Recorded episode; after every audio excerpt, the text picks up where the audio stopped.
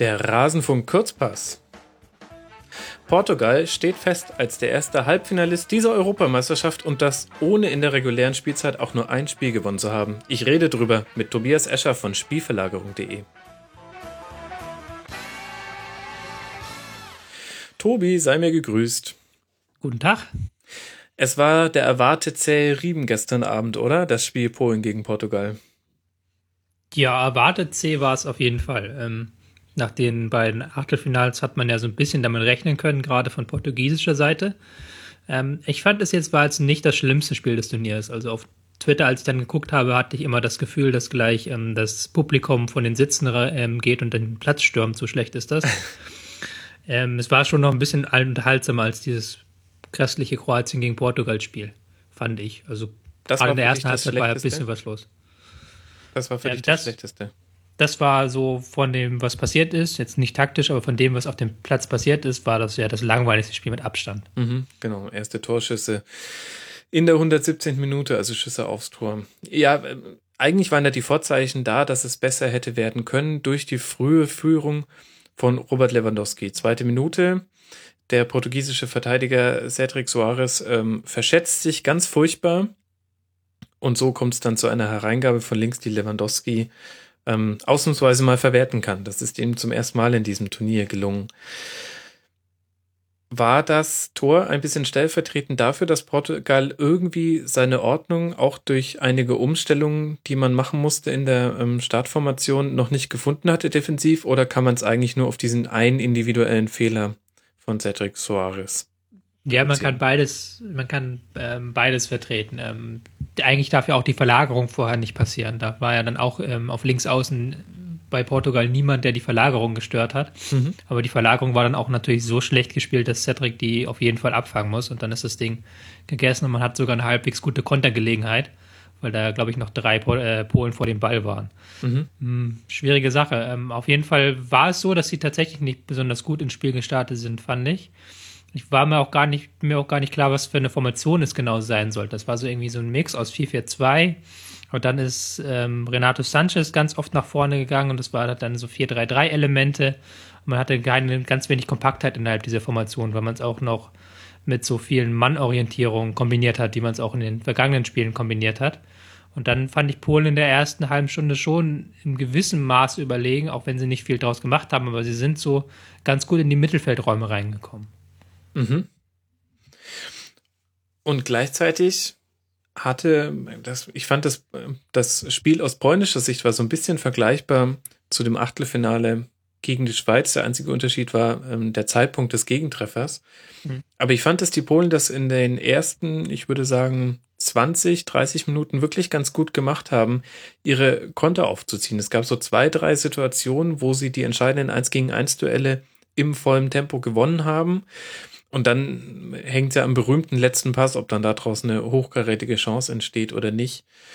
Ähm, hat denn Fernando Santos von Portugal darauf irgendwie reagiert oder haben sich die Portugiesen selbst einfach ein bisschen in ihrer Formation eingegroovt und ähm, deswegen das dann zu Ende der ersten Halbzeit abstellen können? Ja, sie haben sie in der zweiten Halbzeit haben sie dann ganz groß umgestellt. Ähm, da gab es ja dann einige Umstellungen im Laufe der zweiten Halbzeit auch. Aber wenn wir jetzt noch bei der ersten Halbzeit bleiben, da war es dann eher so, dass ähm, das Gegentor dann so ein Wunder gewirkt hat, kann man sagen. Mhm. Weil dann natürlich konnte ähm, Portugal wieder etwas sehen, haben sie nicht mehr, sind sie nicht mehr so doll aufgerückt. Und Polen hat gleichzeitig auch so ein bisschen ähm, diese Werf im Konter verloren. Also erstens konnten sie sie nicht mehr spielen, aber sie haben auch ein ähm, bisschen diese Vertikalität verloren, die sie zuvor ausgezeichnet hat. Es gab ja dann die Szene ganz am Ende der Halbzeit, wo sie eine Minute lang von den Verteidigern zu Verteidiger gespielt haben. Ja. Weil einfach nichts, äh, weil sie nichts mehr riskieren wollten vor der Pause. Das war dann so ein bisschen symptomatisch für das polnische Spiel nach dem 1-1. Mhm. Das 1-1 fiel in einer Phase, in der zwar Portugal den Ball, aber keine Chancen hatte. Es gab vorher keine einzige Situation im polnischen Strafraum, bis auf den Rempler gegen Cristiano Ronaldo in der 30. Minute, der nicht als Elfmeter gewertet wurde. Ich fand es auch ein bisschen symptomatisch, dass dann der Ausgleich tatsächlich durch einen abgefälschten Schuss von außerhalb des 16ers gefallen ist, denn das war so ein bisschen Sperrgebiet. Ja, das war, ähm, tatsächlich auffällig, auch ähm, dass der, ich glaube, der wurde ja auch so halbwegs vom Flügel aus eingeleitet, mhm. weil ähm, Portugal hat ja eigentlich nur noch über die Flügel gespielt. Hatten ja auch keinen Zehner auf dem Platz und hatten auch keinen Verbindungsspieler auf dem Platz, der da mal im Zentrum einen Pass spielen könnte. Deswegen haben sie sich früher auf den Flügel rausdrängen lassen, was den Polen sehr in die Karten gespielt hat. Und man muss halt sagen, wenn dieser Sonntagsschuss nicht reingeht und dann so abgefälscht wird, dann sieht es, glaube ich, auch schwierig aus für die Portugiesen, weil die haben bis dahin nichts angeboten, wo man irgendwie gedacht hätte, okay, das wird was. Es war eher so, man hatte das Gefühl, irgendwann kommt einer dieser polnischen Konter durch. Ja. In dem Sinne kam dieser ähm, Ausgleichstreffer mehr als gelegen, sagen wir mal so. Mhm. Gut, das ist jetzt es, äh, nicht so untypisch, dass einem ein Treffer gelegen kommt, aber ja, ich glaube, wir verstehen, ne, was du meinst, ja. Äh, was ich damit sagen will, es gibt Tore, die tun einem Spiel gut, ja. Tore, die tun einem Spiel nicht gut. Ähm, einfach weil sie gegen den Spielverlauf fallen und dann dadurch ähm, das, was vorher gut war am Spiel, zerstören, quasi. Das war in diesem Fall der Fall. Okay. Was hätte denn Portugal machen müssen, um ein bisschen häufiger Situationen im Strafraum zu bekommen? Kann man da vielleicht auch Erkenntnisse aus der zweiten Halbzeit drauf anwenden, wo es dann ja schon ein paar Chancen gab, die Cristiano Ronaldo meistens vergeben hat? Ja, ich fand ähm, die Umstellung zur zweiten Halbzeit fand ich ganz gut eigentlich, ähm, auch wenn Tom Bartels da und äh, Mehmet Scholl da sehr gegen waren, dass Sanchez auf den Flügel rauf musste. Aber ich fand ihn defensiv ein bisschen anfällig in den Minuten zuvor. Und ich fand, dass mit João Moutinho dann endlich mal ein Spieler aufs Feld kam, der auch spielen konnte und das auch getan hat. Also man hatte dann auch eine Möglichkeit zur Verlagerung jetzt öfters bei den Portugiesen. Mhm. Hat sich nicht mehr so ähm, an dem Flügel festgespielt und dann das mit der Flanke lösen müssen. Und im Strafraum war dann ja sowieso eine Ronaldo. Das war dann besser. Das war dann auch gerade bei dieser riesigen Chance, die John Moutinho dann einleitet, wo er über die Abwehr lupft und Ronaldo den Ball nicht richtig trifft. Mhm. Was natürlich auch sau schwierig ist, den da zu treffen, den Ball.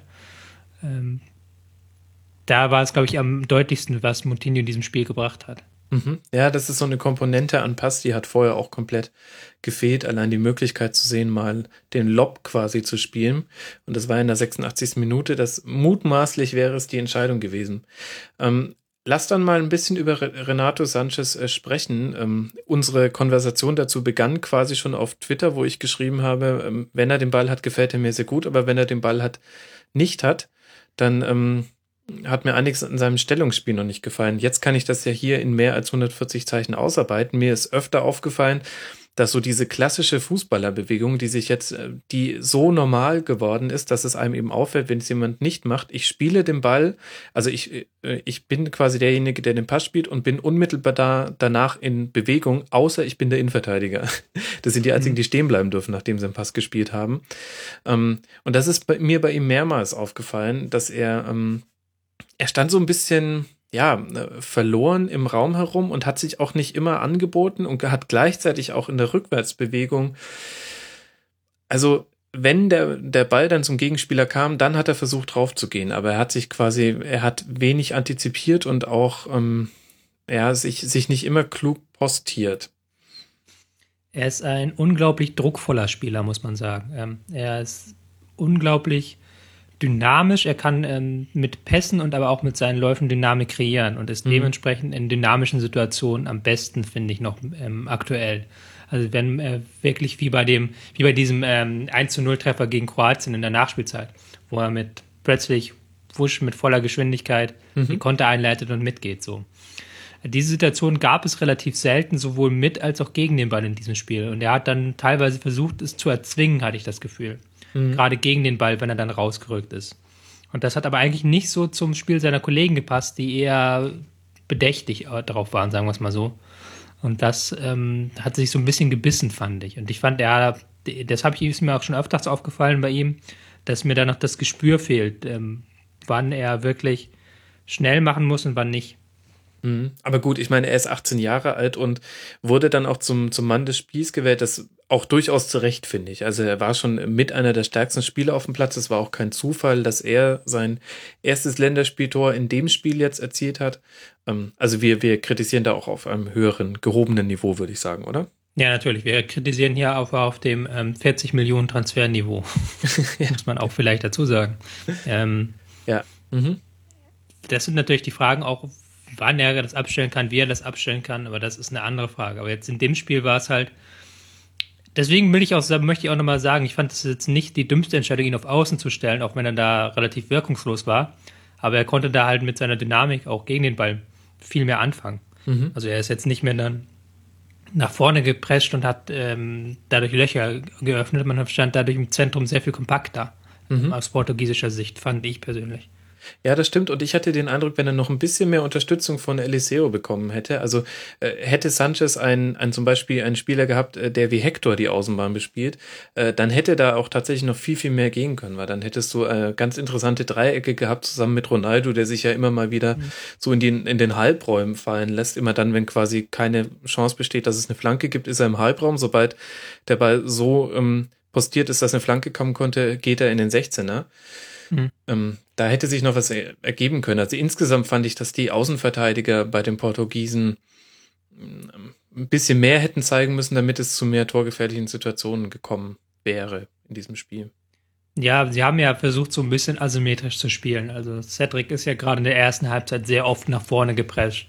Ähm, und Eli, Eliseu, Eliseu, ich weiß gar nicht, wie man ihn ausspricht, ähm, der ist immer hinten geblieben. Also ich fand, da war schon diese Asymmetrie zu erkennen, aber die hat dann in der zweiten Halbzeit natürlich mit Renato Sanchez nicht mehr ganz gepasst. Mhm. Aber ich sage dir, Tobi, wir werden ähm, äh, einen komplett anderen Renato Sanchez im Halbfinale sehen, denn er ist ja jetzt, ähm, seit, haben wir heute den 1. Juli? Ja, seit heute ist er ja Bayern-Spieler. Das heißt, er hat jetzt schon das Bayern-Gehen, er hat es per Post gekriegt, hat sich das jetzt eingepflanzt und der wird ganz anders auftreten, das äh, kann man jetzt schon sagen. Ähm, wie es dann im Elfmeterschießen lief, das ist, ähm, das ist eine psychologische Sache und das äh, geht mal in die Richtung, mal in die andere Richtung. Was muss ich dann Polen vorwerfen, dass man es nicht in 120 Minuten geregelt bekommen hat? Sie hatten in der zweiten Halbzeit sehr viel Ungenauigkeit im Passspiel, fand ich. Ähm, das ist jetzt nicht auf der taktischen Ebene, das war eher auf der individuellen Ebene teilweise. Mhm. Die Portugiesen haben es dann ganz gut geschafft, das Aufbauspiel ähm, ganz weit nach hinten zu lenken und dann hatte auch Polen keinen Verbindungsspieler. Mhm. Ich fand, dass Blaschikowski in der Folge sich hat zu tief fallen lassen und dann die Probleme noch verstärkt wurden, dass man ähm, zu große Lücken zwischen den Mannschaftsteilen hatte. Und ich fand auch, ähm, dass Krischowiak sich teilweise dann doch sehr, sehr weit hat fallen lassen, wo es dann nicht mehr unbedingt nötig war, als die äh, Portugiesen gar kein Pressing mehr betrieben haben. Ja. Dann hatte man kaum Verbindung, hat dann immer diesen langen Ball spielen müssen, den man aber ganz selten erobern konnte. Konnte auch keine zweiten Bälle erobern. War halt so ein wirklich ein seltsames Spiel. Man hatte auch in der zweiten Halbzeit, glaube ich, ein oder zwei Torschüsse nur, also ganz wenig. Mhm. Da war schon so ein bisschen der Wurm drin. Ja, sie, sie standen halt auch wahnsinnig eng und tief an ihrem 16er, also die, die erste Viererkette quasi auf 16er Höhe und dann die zweite Viererkette aber wirklich schon fünf, sechs, sieben Meter davor, sehr, sehr dicht. Dadurch haben es dann die Portugiesen ganz, ganz schwer nur geschafft, irgendwie in den Rückraum dieser Ketten zu kommen. Also man nenne mir die Situation, wo mal jemand auf der Grundlinie stand und die Möglichkeit hatte, eine Flanke zu schlagen oder ihn zurückzulegen. Ähm, kann ich mich jetzt gerade nicht mal an eine einzige erinnern, wenn ich ehrlich bin. Ähm, also das haben sie sehr gut gemacht, aber das hat halt logischerweise das, die Kontergefahr, die sonst den Polen ja so innewohnt, ähm, und die sie auch in der Qualifikation unter Beweis gestellt haben, mhm. das hat das ein bisschen minimiert, weil sie halt einfach quasi zehn Meter mehr zu gehen hatten, alle, um quasi im, im gefährlichen Bereich bei einem Konter zu sein. Und das hat man dann, finde ich, daran echt ganz gut gemerkt. Und dann haben sie halt viele, viele lange Bälle Richtung Lewandowski, der dann versuchen sollte, den Ball irgendwie zu halten, bis, bis die Versorgungslinien mhm. nachgerückt sind. Und das hat halt nicht immer geklappt. Ja, das ist dann wieder das Problem mit dem fehlenden Verbindungsspieler. Ähm, mhm. Wenn du natürlich einen Mittelkreis verteidigst und da einen Ball eroberst, dann brauchst du keinen Verbindungsspieler mehr. Dann kannst du entweder direkt in die Tiefe spielen oder auf die Flügel raus.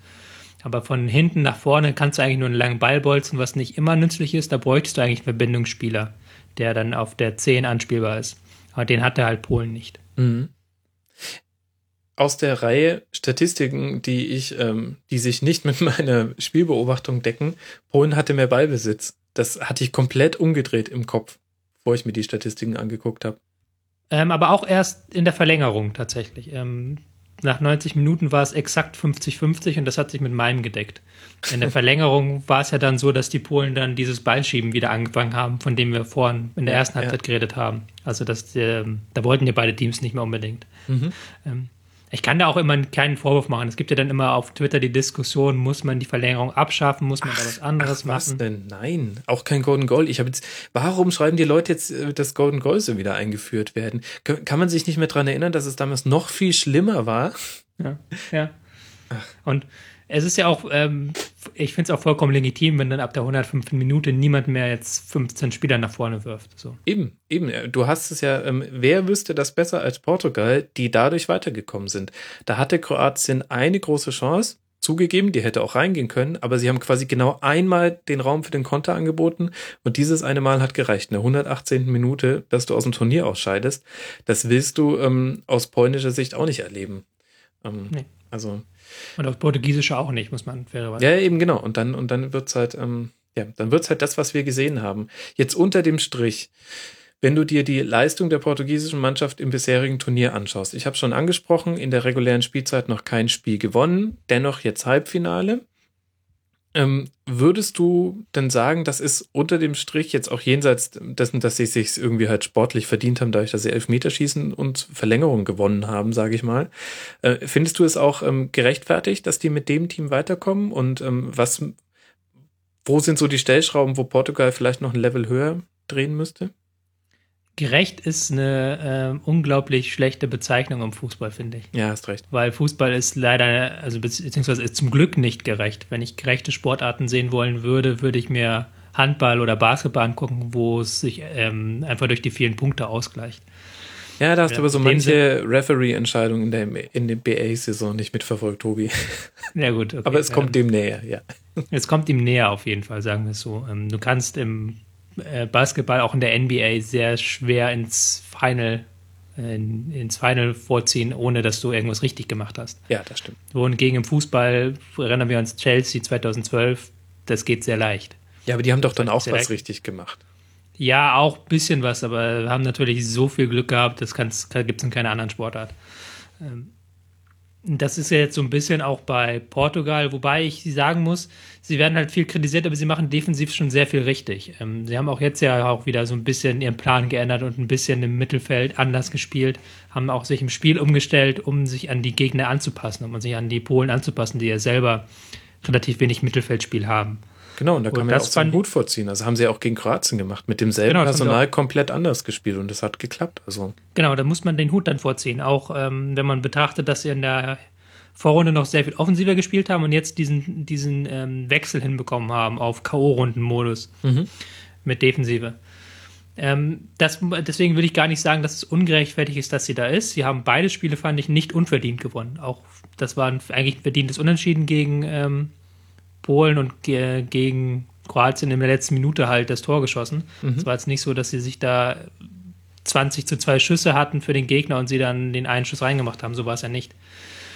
Ähm, ich weiß nicht, ob das aber jetzt im Halbfinale was wird. Da kommen wir ja wahrscheinlich gleich zu, wenn wir über das zweite Spiel reden.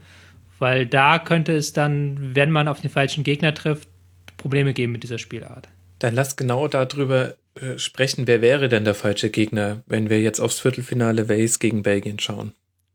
Ganz klar Wales. Wales wäre ähm, meiner Meinung nach der Super-GAU für die ähm, Portugiesen, weil Wales wird das Spiel noch weniger machen als die Portugiesen und wird ähm, noch tiefer stehen. Mhm. Sie werden halt in diesem 5-3-2 stehen, das die Mitte komplett zumacht und dann wird ähm, Portugal noch viel leichter auf die Flügel gedrängt. Und ähm, gegen Wales ist es noch schwerer, mit Flanken irgendwie an die, Grund, irgendwie an die Grundlinie durchzubrechen und dann eine Flanke reinzuschlagen. Und ähm, man kann dann nicht mehr, mehr auf die eigenen Defensivstärken bauen, weil ähm, das wird ähm, Wales nicht zulassen. Das wäre, glaube ich, ich weiß nicht, ob das jetzt unbedingt ähm, sein muss, dass sie dann ausscheiden, aber es wäre auf jeden Fall, das hätte das Potenzial, das langweiligste Turnierspiel der letzten zehn Jahre zu werden. Also. ah, du solltest Werbung machen, Tobi. Das hört sich doch verlockend an. Äh, was muss denn dann Belgien im Umkehrschluss heute Abend machen, um gegen dieses Wales äh, weiterzukommen? Ja, ich bin sehr gespannt. Ähm, sie haben ja in beiden Qualifikationsspielen gegen Wales kein einziges Tor erzielt, mhm. was auch sehr viel Sinn ergibt, weil die ähm, Waliser im Spielaufbau eigentlich, äh, die Belgier, Entschuldigung, im Spielaufbau eigentlich nicht ihre großen Stärken haben, ähm, weil sie oft über die Außenverteidiger gegangen sind in diesen beiden Qualifikationsspielen. Und dann ähm, das Zentrum, diese wichtigen Spieler im Zentrum, De Bruyne, auch der eindrückende Hazard, die haben sie nicht ins Spiel bekommen. Aber das machen sie bei dieser EM mittlerweile besser, muss man sagen. Das hat auch gegen ähm, Ungarn ähm, sehr gut funktioniert, dass man die Bräune tatsächlich schon von der Abwehr aus eingesetzt bekommt. Mhm. Ähm, deswegen sehe ich da noch nicht so schwarz wie jetzt vor dem, man kann jetzt sagen, okay, Qualifikationsspiele waren schlecht, da hatten sie kaum Chancen und jetzt wird es wieder so, das glaube ich nicht, weil sie Belgier schon sich gesteigert haben und auch mal schaffen, in diese kompakte Formation, dieses kompakte 5-3-2 zu spielen. Mhm. Mit ähm, De Bruyne oder mit Hazard, der einen Dribbling startet. Also das, da kann ich mir schon vorstellen, dass sie irgendwie Ideen haben. Okay. Ähm, ich muss ja sagen, ich habe den Eindruck, Belgien ist in der Art und Weise besser geworden im Verlauf des Turniers, in der sich Eden Hazard gesteigert hat, weil ich den Eindruck hatte, also zum einen ist er meiner Meinung nach in der besten Form, wenn man jetzt einfach nur guckt, ähm, wer hat so gerade seine Form hoch im belgischen Kader mhm. und dann entlastet das, was er gerade spielt, auch wahnsinnig die Bräune. Das hast du auch gegen Ungarn, finde ich, ganz gut gesehen, wo du, wo du gemerkt hast, äh, die wichtigen 1 gegen 1 Duelle hat eigentlich Hazard gewonnen und ähm, eher das, was daraus entstanden ist, wurde dann, da war dann nochmal Kevin de Bruyne wichtig, weil er oft halt auch Zielspieler ist dann für den Schuss, ähm, mhm. der zum Tor führen soll. Ähm, und als es in den ersten Spielen noch so war, dass zumindest meinem Eindruck nach De Bruyne so ein bisschen alle Fäden in der Hand haben sollte und jeden Konter irgendwie einleiten sollte und jeden tiefstehenden Gegner mit einem Wunderpass aushebeln, da hat es nicht so funktioniert. Und jetzt haben sie quasi noch so ein zweites, zweites Element in ihrem Spiel, was für den Gegner auch schwieriger zu beherrschen ist. Ja, ich finde sogar mit drei, weil Mertens hat es auch dann ganz gut gemacht im letzten Spiel. Mhm. Und das ist natürlich sehr wichtig für das Spiel der Belgier, weil die sehr auf die ähm, Einzelaktionen auch angewiesen sind. Sie haben ja jetzt keine, ähm, nicht wie Deutschland, dass man hier hinten Boateng hat oder einen Groß, der das Spiel gestaltet. Das haben sie nicht. Sie sind halt ganz darauf angewiesen, dass sie irgendwie ins letzte Drittel reinkommen und dann dort ihre Aktion machen können. Und je weiter vorne natürlich ein De Bruyne oder auch ein Hazard am Ball sind, desto gefährlicher wird es, weil sie natürlich auch eine ungeheimliche Torgefahr ausstrahlen. Und das hat jetzt Hazard gut gemacht, dass er da De Bruyne ein bisschen entlastet hat und dass auch De Bruyne wieder ein bisschen höher spielen konnte mhm. und ein bisschen näher am Tor seine Aktion bringen konnte. Das stimmt auf jeden Fall. Und das ist natürlich sehr wichtig, dass sie, ähm, dass die Belgier vorne so eine schöne Dreierkombo haben, die auch mal ähm, Position tauschen, dem Gegner auch da keine Chancen lässt, sie aus dem Spiel zu nehmen. Mhm.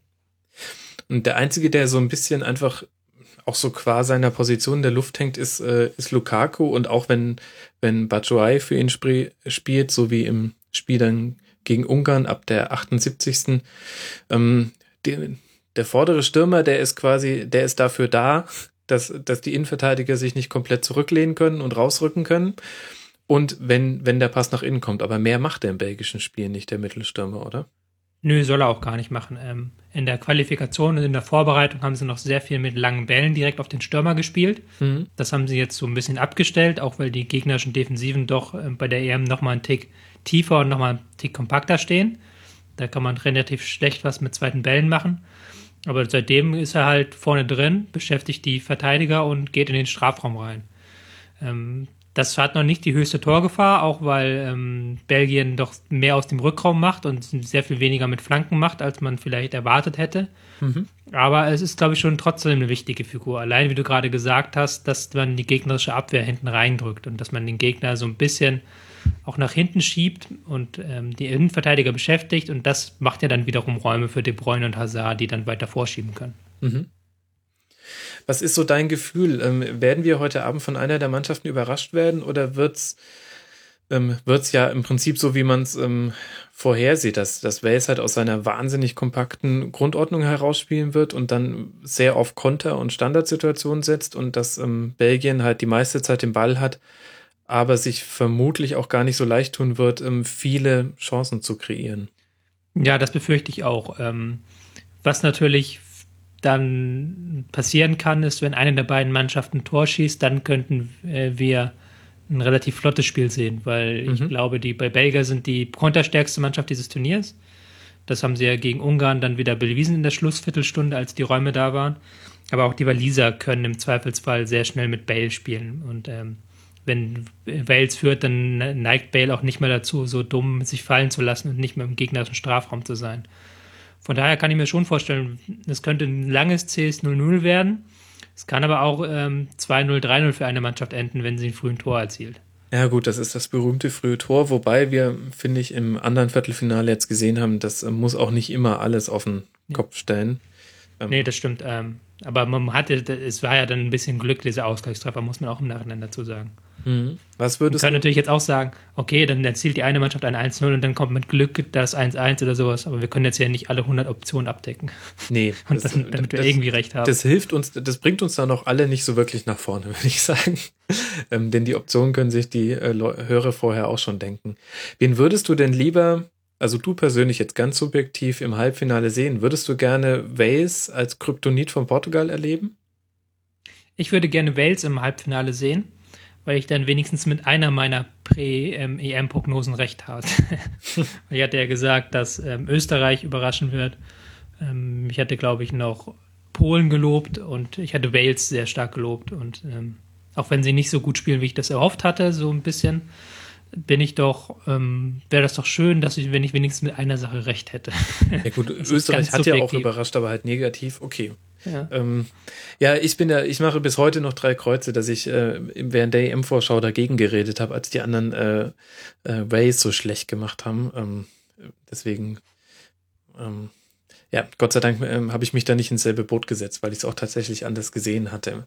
Ja, dann äh, gucken wir doch mal, was es heute Abend wird. Ähm, Wem würdest du es denn vom Verlauf des Turniers her mehr gönnen? Ich finde, dass, dass man den Belgiern schon zugute halten kann, dass sie allen Widrigkeiten zum Trotz immer mehr zu einer Mannschaft werden.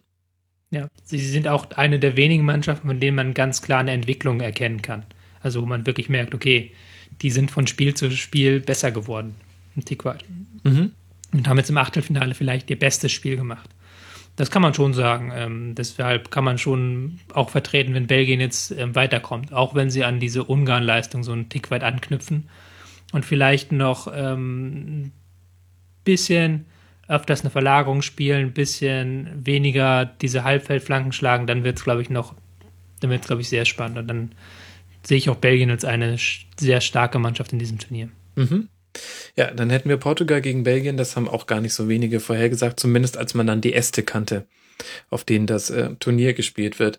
Tobi, eine Frage noch zum Abschluss. Ähm, ich muss auch schon auf Samstag vorausblicken. Deutschland gegen Italien, Viertelfinale bei der EM. Ich vermute, du ziehst den Telefonstecker raus, du verbarrikadierst dich und wirst das ähm, mit deiner Taktiktafel im Arm oder deinem neuen tollen, ähm, deiner neuen tollen Software auf dem iPad ähm, in vollen Zügen genießen.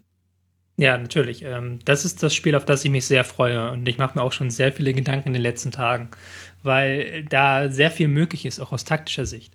Mhm. Ähm, ich bin sehr gespannt, was Löw macht. Ähm, er wird nicht mehr so aufstellen können wie zuletzt. Das war zu riskant im Spielaufbau. Hat natürlich gegen die Slowakei funktioniert, würde gegen Italien nicht funktionieren.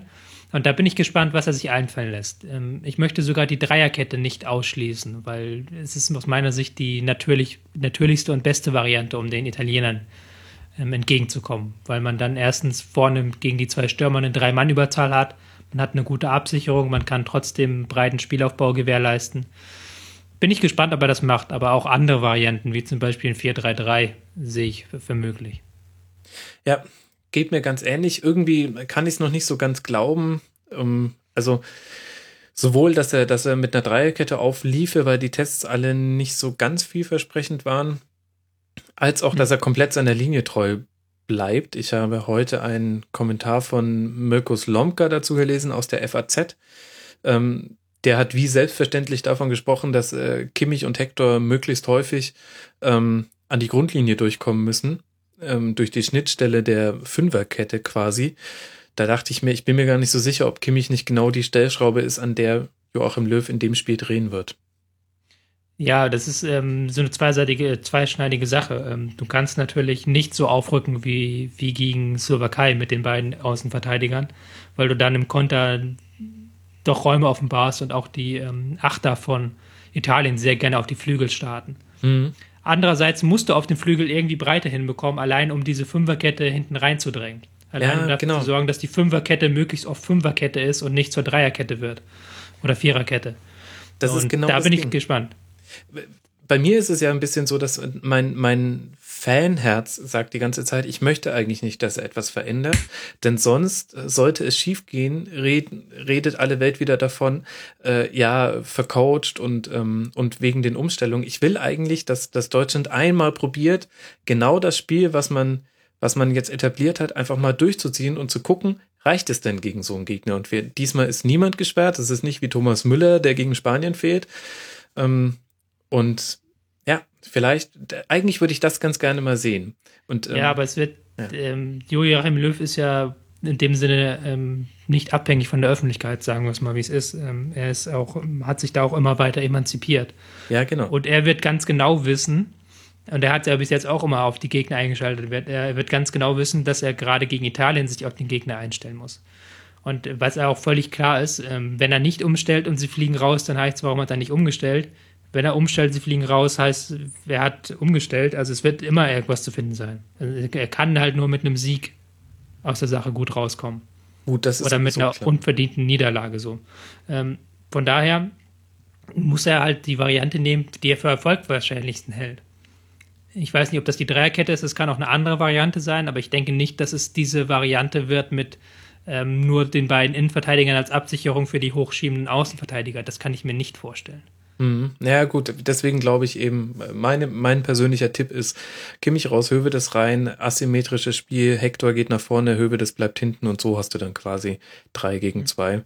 Ähm, ja, weil so hat, hat Deutschland halt auch schon sehr oft gespielt. Das ähm, bietet sich fast so ein bisschen an, aber gerade weil es so offensichtlich ist, sogar für jemanden wie mich, glaube ich, dass, ähm, dass es nicht so kommen wird. Ach, ach Tobi, jetzt hast du mich wieder das ist, das, ein bisschen heiß gemacht für dieses Italien-Spiel. Geil. Das ist wieder so Inception-mäßig. Weil du hast natürlich richtig gesagt, das ist eine sehr gute Variante, aber das ist eine Variante, die hat man auch im Ungarn-Test gespielt und die hat dann wiederum Konter auf jeden Fall auf dem Schirm. Also genau, ja, genau, die überlegen ja jeweils, was macht der jeweils andere ja. und wie könnte man darauf reagieren. Und, und das ist der interessante Unterschied. Äh, dieses letzte Wort sei noch gesagt, bevor wir Schluss machen. Ähm, das ist der entscheidende Unterschied, finde ich, zwischen Vereinsmannschaften und Nationalmannschaften. Bei, der, bei Bayern zum Beispiel sagst du, ja klar, probiert Pep halt mal die Dreierkette, dann erkennt er in den ersten 15 Minuten gegen Barca, das klappt so überhaupt nicht. Dann ruft er was rein und wie, wie so eine kleine Maschine verschieben sich da die Zahnräder und auf einmal steht dann 4-2-3-1 und dann äh, dann ruft er nochmal was rein und dann wird es ein 4-4-2 und so weiter. Also sprich, dieses Ingame-Coaching ist noch viel ausgeprägter, einfach dadurch, dass du mit den Spielern so viel arbeitest, dass du das bei einem entsprechenden Kader halt einfach machen kannst. Und das finde ich, sieht man bei Nationalmannschaften viel, viel seltener. Das, das Ingame-Coaching beschränkt sich meistens auch so auf Dinge, die man den Spielern vorher schon mitgibt. Also sprich, sollten wir in Rückstand geraten, dann lösen wir unsere Fünferkette, die wir gegen den Ball gespielt haben, auf, machen eine Viererkette und dann muss halt auch mal einer von uns offensiv stehen. Äh, das geben die Mannschaften, die, die immer sich hinten reinstellen, kriegen das quasi auf den Weg und, und die anderen Mannschaften bekommen mit, ja, also wenn wir eins in Führung gehen, dann sichern wir gegen Konter ab und so weiter. Also das ist quasi, finde ich, so ein bisschen der Unterschied. Ja, kann ich gar nicht zufügen. Es ist ganz genau so. Ähm, es ist auch dann wieder die Frage, ähm, ob man wirklich im Spiel was umstellen wird, wenn es nicht klappt an Löws Stelle. Das ist immer ganz schwierig. Man muss auch leider sagen, es ist nicht unbedingt Löws Stärke auch. Hm, da bin ich sehr gespannt, wie, was dann wird, wenn es dann doch die falsche Variante ist. Ja, aber das letzte Mal, als er Eier bewiesen hat, in dem, in der Hinsicht, da hat er äh, Schirle gebracht, nachdem sich Kramer verletzt hat und hat damit äh, komplett das System nach, glaube ich, halbe Stunde oder sowas im WM-Finale umgestellt. Und da da muss ich sagen, hatte ich damals meinen Zug gezogen, meinen Hut gezogen, meinen Zug gehogen. Tobi. Das wäre was, wenn du deinen Zug hebst. Ja, genau. Das wäre äh, wirklich mal eine zur Schaustellung der ähm, Bewunderung. Ja, das, äh, das würde dir gefallen. Ähm, Tobi, ich danke dir sehr herzlich. Ähm, sag uns noch ganz kurz, wo wird man dich bei Bundesliga das nächste Mal hören? Ähm, wir sind Dienstag wieder dran bei Rocket Beans TV mit unserem EM-Studio. Dienstag um 17 Uhr und dann besprechen wir die gesamten Viertelfinals einmal durch und blicken voraus auf die Halbfinals. Super, das ähm, sollten sich die lieben Hörer geben. Außerdem bei Twitter heißt du Tobias Escher. Tobi, vielen Dank, dass du mal wieder mit dabei bist. Ich danke für die Einladung. Und allen Hörern danke fürs Zuhören. Wir hören uns morgen und dann geht's endlich los. Dann wird abends Deutschland gegen Italien gespielt. Ich freue mich. Bis dahin, macht's gut. Ciao.